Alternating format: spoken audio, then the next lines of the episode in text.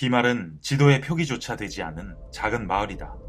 이곳은 운전자들이 쉬어가는 중간 거점지로 운전자들에게 숙식을 제공하며 살아왔다. 하지만 이 평화는 급격히 무너져 내렸다. 30년 전 생긴 고속도로 때문이었다. 모두가 고속도로를 타고 비말을 그냥 지나쳤다. 마을 사람들은 무엇을 해야 할지 몰랐다.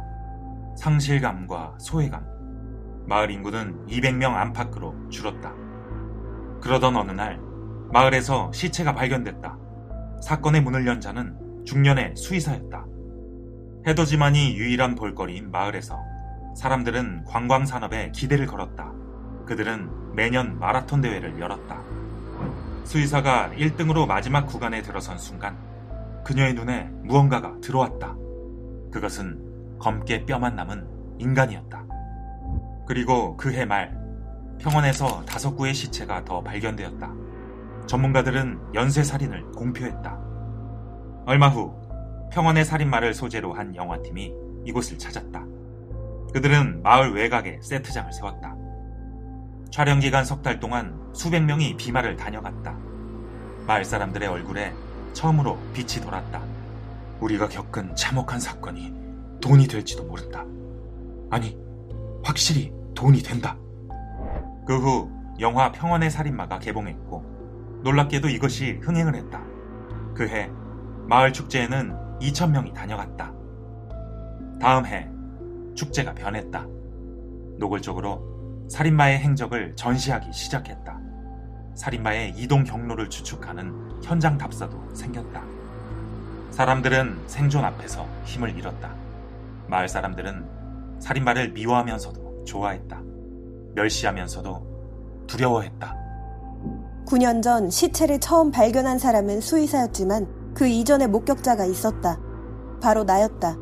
내 이름은 벤나. 친구들과 해돋이를 보러 가기로 한 날, 너무 들뜬 나머지 잠들지 못한 나는 새벽에 먼저 평원에 나가기로 결심했다. 호기롭게 평원으로 뛰어들었지만 평원 한가운데서 나는 불현듯 공포에 질렸다. 본능적으로 바닥에 엎드렸다. 그때 멀리서 차가 멈추는 소리가 들렸다. 그리고 비명과 함께 사람이 튀어나왔다. 살려주세요! 도망자는 비명을 내지르며 평원으로 달려들어갔다. 나는 너무 무서워서 얼굴을 받고 흐느꼈다. 내 옆에 무언가가 쓰러지는 소리가 났다. 무언가가 내 옆에 있었다. 그것은 사람의 얼굴이 아니었다. 일그러진 눈과 비틀어진 코, 어두운 반쪽의 얼굴. 그것은 나를 바라보다 몸을 일으켰다. 얼마 후 평원 저편에서 비명이 울려 퍼졌다. 나는 범인을 본 유일한 목격자였다. 범인이 잡히지 않은 지 9년이 흘렀다. 오래된 연쇄살인 사건은 더 이상 흥미를 끌지 못했다. 마을을 찾던 관광객은 해마다 절반씩 줄어들었다. 더 이상 돈벌이가 되지 않는 축제를 이틀 앞둔 어느 날, 9년 만에 살인사건이 일어났다.